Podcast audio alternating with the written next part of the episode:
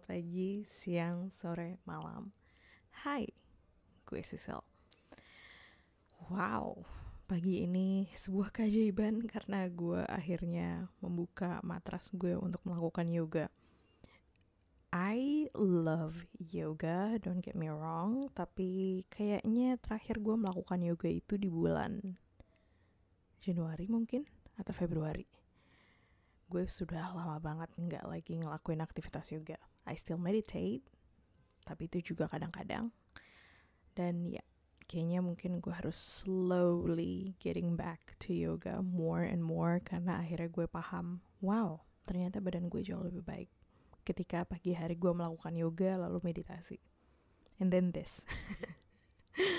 Jadi kayak gue bakal balik lagi harus ngelakuin yoga tiap hari karena apa yang akhirnya gue sadari adalah gue kayaknya kurang asupan olahraga.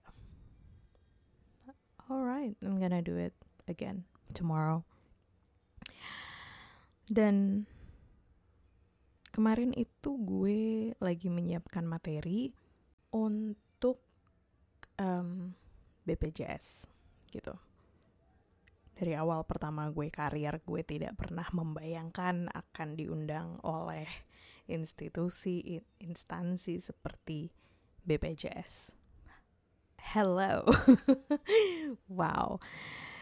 That is awesome, I think.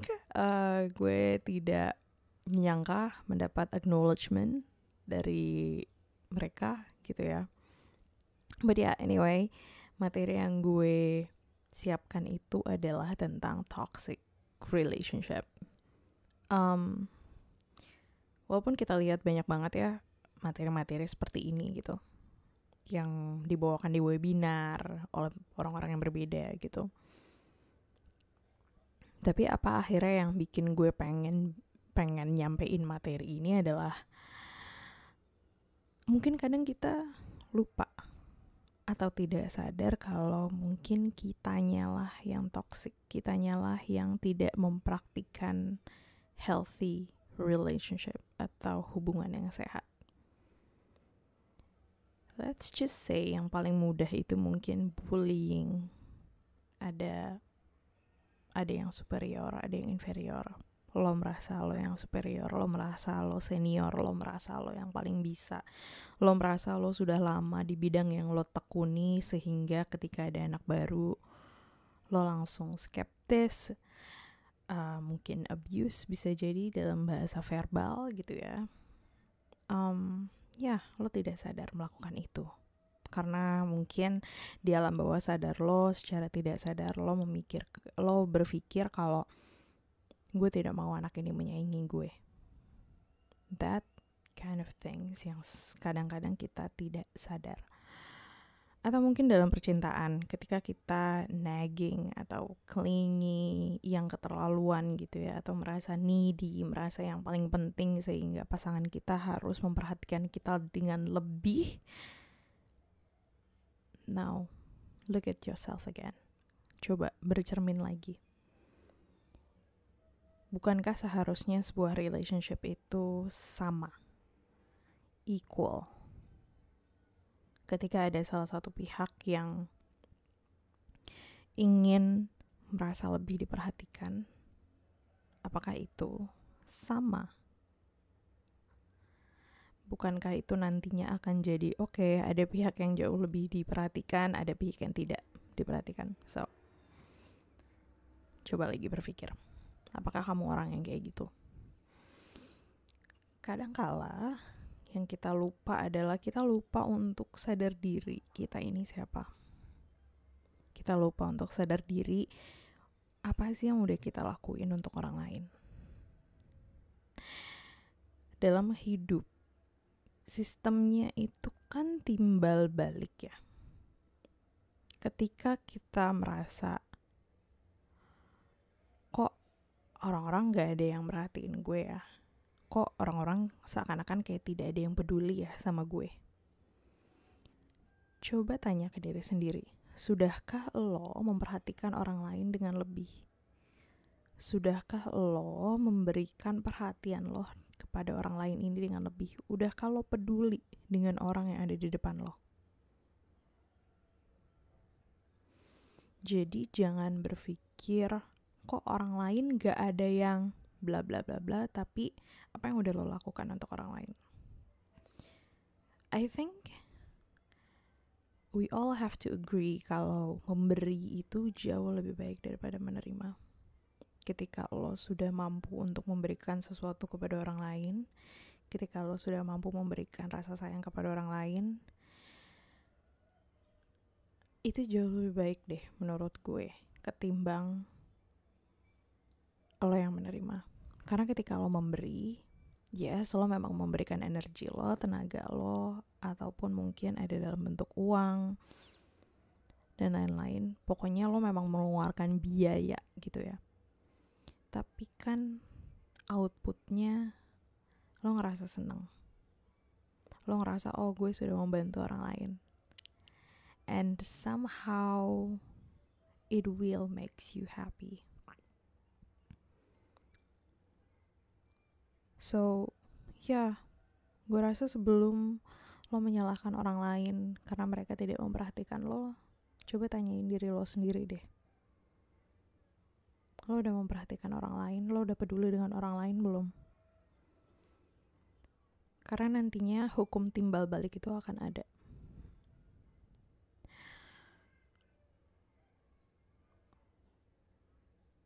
gue banyak banget dapetin curhatan soal mereka yang berada di toxic relationship.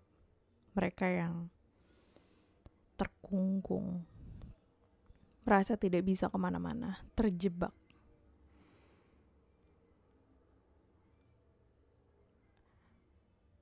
Here is what I'm gonna say. Manusia itu hidup dengan kefamiliaran. Familiarity. Ketika lo dari kecil berada dalam lingkungan atau keluarga yang tidak pernah memberitahu lo atau mempraktekkan kepada lo gimana caranya apa berada dalam lingkungan yang sehat, keluarga yang sehat, hubungan yang sehat. Lo akan menganggap kalau hubungan sehat itu adalah sesuatu yang asing ketika lo dewasa nanti. Karena dari kecil, lingkungan lo tidak pernah mengajarkan itu, tidak pernah menunjukkan hal seperti itu. Buat lo itu asing, buat diri lo itu asing gitu. Sekarang gini, kita dari kecil, gue nggak tahu dengan lo semua, tapi bokap nyokap gue tidak pernah menunjukkan rasa sayang mereka kepada satu sama lain dengan cara memeluk, mencium pipi gitu. Gue jarang banget ngelihat kedua orang tua gue ngelakuin hal kayak gitu. Ketika gue tumbuh dewasa, gue ngerasa aneh. gue nggak ngerasa aneh dengan PDA, public display affection. Gue ngerasa itu kayak sesuatu yang lebay, gitu loh gue ngerasa itu kayak sesuatu yang dibuat-buat malah. Setelah gue tilik balik gue evaluasi diri gue kenapa ya? Kok gue ngerasa PDA itu kayak gini? Balik ke nyokap bokap gue mereka nggak pernah ngelakuin itu di depan anak-anaknya. Jadi gue merasa itu adalah sesuatu yang asing sesuatu yang tidak normal mungkin. Itu baru PDA kita belum ke yang lainnya. Kebayang gak sih anak-anak yang tinggal di perumahan atau di lingkungan rumahnya di dalam rumahnya itu yang biasa dibentuk dari kekerasan terus tiba-tiba pas di pas sudah keluar udah besar gitu ya. Karena dia terbiasa dengan kefamiliaran itu dia akan cenderung ngelakuin hal tersebut di rumahnya yang baru. Mungkin nanti dengan istrinya atau anaknya karena menurut dia itu hal yang normal untuk punya apa rumah yang isinya berantem. Menurut dia itu hal yang normal. Gitu. I know it is so sad. It is. Dan akhirnya toxic ini jadi semacam kayak bisa jadi loh ini diturunkan. Gitu. Ya gak sih karena akhirnya jiwa kita nerima itu sebagai sesuatu yang oh ini sesuatu yang familiar. Gue harus hidup dengan ini. Akhirnya lo turunkan lagi ke jiwa anak-anak lo. Nanti dari anak-anak lo jiwa anak-anaknya juga nurunin lagi ke anak-anaknya. So ini udah kayak jadi lingkaran setan. Suffering. Udah kayak rantai. Gitu I know it is so sad. Tapi apakah kita bisa motong itu rantainya? Bisa banget. Bisa banget. Semakin banyak gue belajar tentang arti toxic itu sendiri semakin banyak gue mengevaluasi diri gue sendiri dan kehidupan di sekitar gue, semakin lo akhirnya aware. Menurut gue, awareness atau kesadaran itu adalah poin pertama untuk lo melakukan perubahan. Lo sudah aware, oh keadaan yang gue selama ini dapetin itu toxic, tidak baik untuk gue, tidak baik untuk mental health gue sehingga ketika lu sudah sadar, itu kan artinya lu sudah mempelajari itu ya sebelumnya. Lu sudah belajar, lu mengedukasi diri lo tentang toxic lah, tentang um, kehidupan lo lah. Lo mengevaluasi dulu diri lo kan sebelum lo sadar, ya kan? Dan akhirnya setelah muncul kesadaran ini, lo akhirnya mulai berpikir, oke, okay, how am I put it into action? Lo akhirnya beraksi lo bikin to-do list, oke okay, mungkin baiknya gue mulai bikin batasan nih kepada diri gue. Ya enggak? Kalau ada lagi orang di masa depan yang kayak gini, mendingan gak usah gue ladenin. Gak usah gue layanin, gak usah gue kubris. Terus akhirnya lo juga mulai meningkatkan intuisi lo. Lo tahu dari dulu ketika lo berada dalam hubungan yang toxic, lo tahu intuisi lo tuh udah ngerasa kayak ini kayaknya ada sesuatu yang gak beres deh. Tapi lo gak pernah dengerin itu. Akhirnya lo kecemplung. Setelah belajar itu, lo muncul kesadaran baru. Oke, artinya gue harus lebih percaya pada intuisi gue. Ketika intuisi gue bilang gue harus melakukan A, ya udah gue harus lakuin A jangan ngelakuin B. Karena kadang intuisi kita tuh berusaha mengingatkan kita pada sesuatu yang membahayakan, tapi pola logika kita atau pola pikir kita biasanya menganggap itu sebagai, oke, okay, ini kayaknya sebuah challenge, sebuah tantangan, gue harus nyoba. well honey, good luck with that. Dan akhirnya setelah lo bikin batasan, lo mulai meningkatkan intuisi lo, lo mulai pelan-pelan mengubah circle lo. Pelan-pelan lo mencari orang-orang yang tepat yang sekiranya ada bisa untuk kita dan sefrekuensi. Bisa nggak support kita. Pertemanan yang positif. Mungkin ini akhirnya jadi PR untuk kita semua ya. Apakah pertemanan kita, circle kita, lingkungan kita positif atau enggak ngedukung kita atau enggak? Kita merasa nyaman enggak berada di pertemanan seperti itu? Berkembang enggak? Itu yang penting. Coba evaluasi lagi yuk pertemanan kamu udah kayak gimana? Next setelah lo sudah bisa pelan-pelan mengubah circle lo mulai juga minta pendapat mereka. Eh gue dulu begini, menurut lo ini kayak gimana ya? Ada gak ya cara terbaik biar gue bisa cepat nih move on-nya? Something like that. Lo butuh second opinion. Lo butuh opini orang lain. Apakah gini, bisa jadi opini orang lain ini apa menjadi afirmasi untuk lo jalan ke depannya lebih gagah lagi, lebih kuat lagi. Lo jadi ngerasa ketika orang lain bisa memvalidasi dan mengafirmasi lo, lo jadi berpikir, oh iya benar, berarti sekarang jalan yang gue tempuh ini udah bener. Untuk menguatkan diri lo. Gitu. And then, slowly always check up on yourself.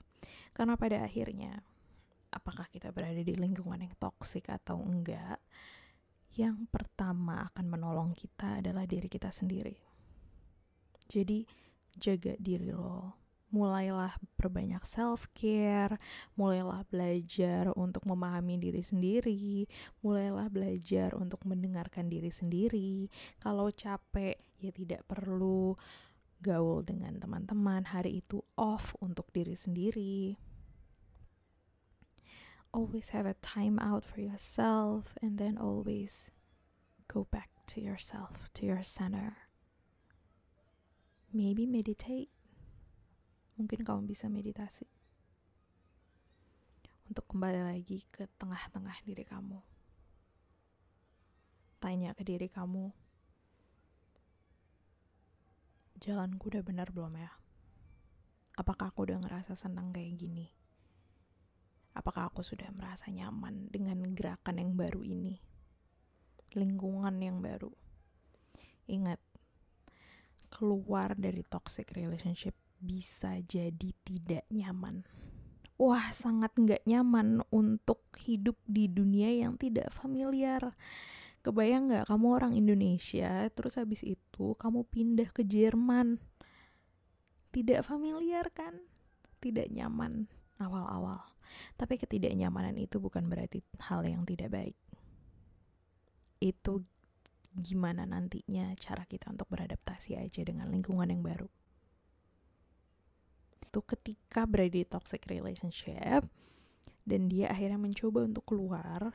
Setelah keluar, aduh gue gak nyaman, gue gak bisa nih beradaptasi di dunia kayak gini. Akhirnya apa yang dia lakukan? Dia balik lagi ke toxic relationship. Makanya kadang kita suka ngeliat pola. Polanya itu adalah, oh lompat dari yang A abis itu punya pacar B. Tapi ternyata sifatnya tuh sama. Gitu. Jadi kadang polanya tuh seperti itu karena dia merasa itu sudah nyaman untuknya. Jadi mungkin sekarang akhirnya lo punya perspektif baru kenapa orang atau teman-teman di sekitar lo yang mungkin tetap berada di lingkungan yang toksik atau di hubungan yang toksik tapi mereka tetap bertahan. Mungkin polanya seperti itu the best that we can do is that we put an empath kita harus empati dulu ke orang ini. Supaya apa? Supaya bisa masuk ke dalam dunianya, lalu bisa memberikan saran yang terbaik untuk dia mau dengerin. Gitu. I know it's not an easy topic to talk about, but I guess it's a start to have a better world. Thank you so much for listening. Gue Cecil, and bye bye.